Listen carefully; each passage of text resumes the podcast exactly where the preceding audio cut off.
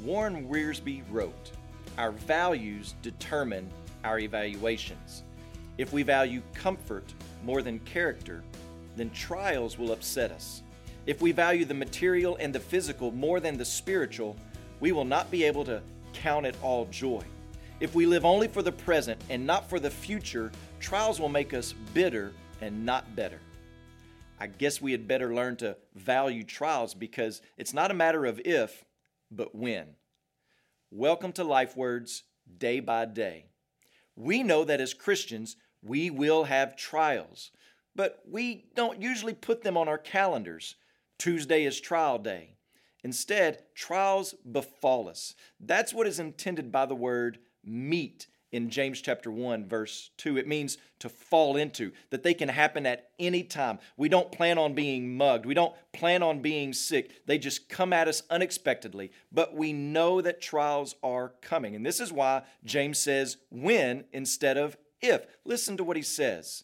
Count it all joy, brothers, when you meet trials of various kinds. Well, what should we consider a trial? The word's going to be used all throughout chapter 1, and it has two basic meanings. And these meanings can be seen as we consider the context. The word can be translated trial, which denotes an external or internal affliction, persecution, and illness, or financial troubles. The word can also mean temptation, as it's used in verse 13. There, the word has the idea of the inner enticement to sin. Here's another area, these trials that come into our life where faith and sovereignty intersect. Who's the one testing your faith in order to produce steadfastness? Well, God is testing and proving and strengthening your faith.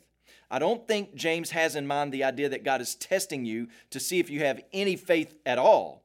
Instead, the idea is that trials are a means, a process of purifying and strengthening your faith.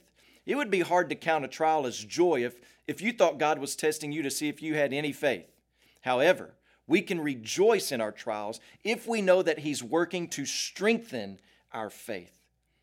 And, and this is where trust in the Lord becomes very important because trials are difficult. Listen to how Amy Carmichael expressed it in a poem Hast thou no scar, no hidden scar on foot or side or hand? I hear thee sung as mighty in the land. I hear them hail thy bright ascendant star. But hast thou no scar? Hast thou no wound? Yet I was wounded by the archers, spent, leaned me against the tree to die, and rent by ravening beasts that compassed me. I swooned. Hast thou no wound? No wound, no scar. Yes, as the master shall the servant be, and pierced are the feet that follow me. But thine are whole. Can he have followed far who has no wound or scar? The reality is, is that we will meet with trials. Jesus himself had many and even learned obedience through what he suffered. And just like scars on the flesh prove to be tougher and more resilient pieces of skin, so too shall our faith be when we look to the author and finisher, finisher of our faith in the midst of trials, knowing that He is drawing us closer to Himself.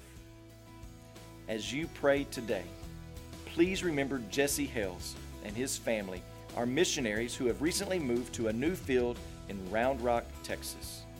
Also, Remember the Armenian Life Word broadcasts heard in Armenia.